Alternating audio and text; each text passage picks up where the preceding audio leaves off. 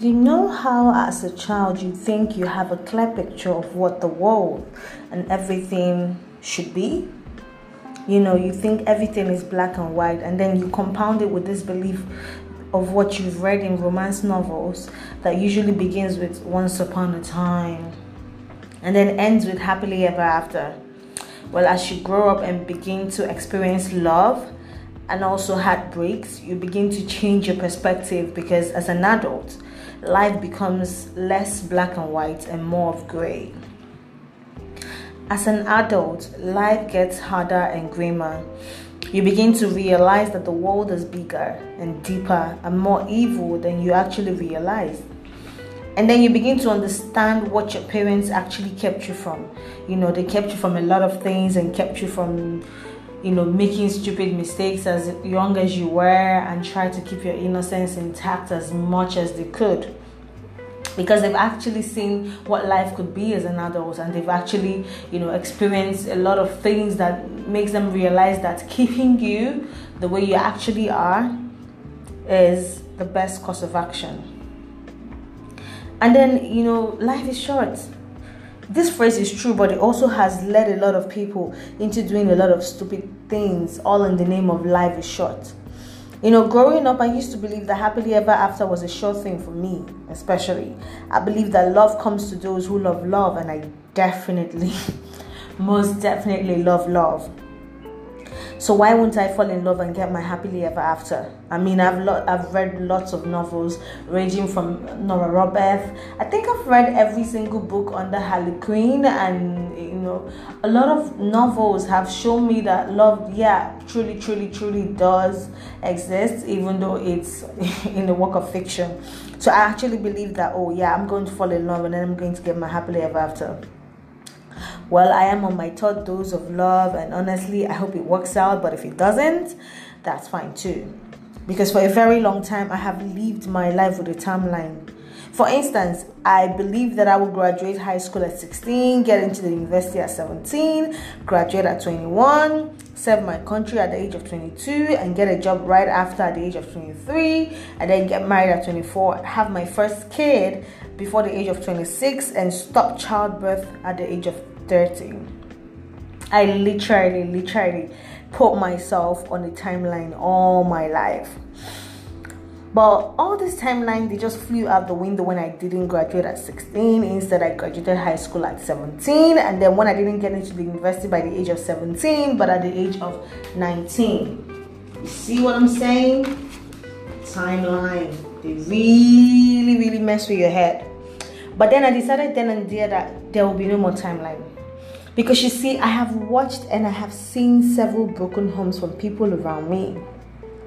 So while society kept trying to condition me to understand that marriage should be my ultimate goal in life as a woman, to understand by that not being married by the age of 28 means I will end up alone and unmarried while they were trying to put all the stereotypes on me, I was busy building up my walls, you know, building walls around myself. I had no intention of getting married and ending up divorced or being unhappy or bound to a man that just makes me think I should end my life forever or making someone's son really, really unhappy. I hated marriage because after all, I have seen and I have, you know, seen people and their experiences by the time I was 17, and I decided it was an institution, you know, I no longer wanted or needed or fantasized about.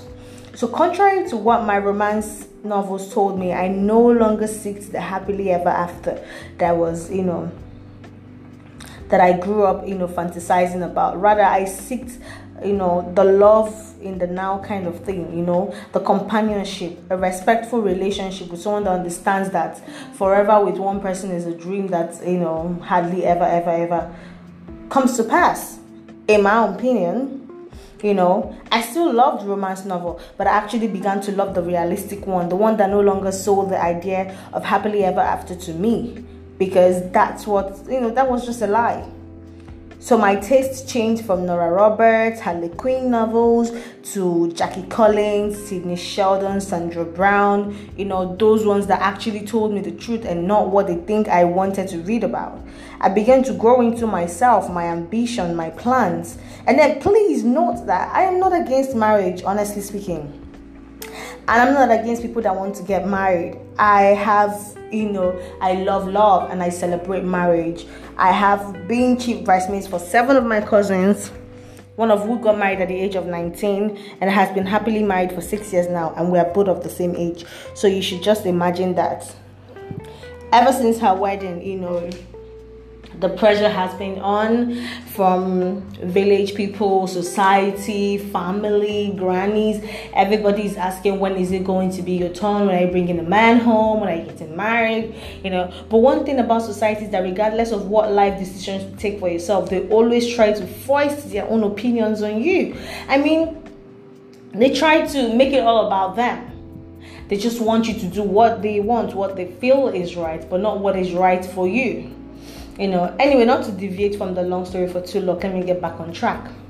You see this mindset changed when i met someone that made me actually believe in marriage that made me begin to think about happily ever after and then what i want and then what is going to be good for me. You know someone made me think of oh wow i would really love to see my photocopies or not. And my opinion changed you know. And I'm just saying this because a lot of people are under pressure. You're a man, you're in your mid 30s, everybody wants to know when you're getting married, time is not on your side, you need to have kids. You're a woman, everybody's talking about your biological timeline, your clock, and how it's going to fade away soon, and how you have to get married before you start getting old because nobody wants to marry an old woman, and nobody wants to marry an old man, and whatnot, and whatnot, and whatnot. Look, all I am going to say is that life is too short. And when I say life is too short, this is not a phrase that guarantees you or gives you a go ahead to go do stupid things.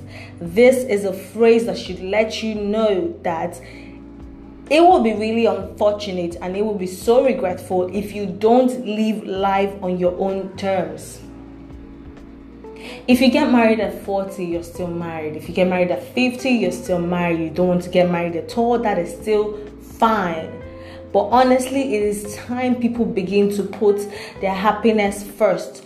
It should be a priority for you. Not what anybody thinks about you, not what your friends think about you, not what society thinks about you, but what you think about yourself honestly does matter.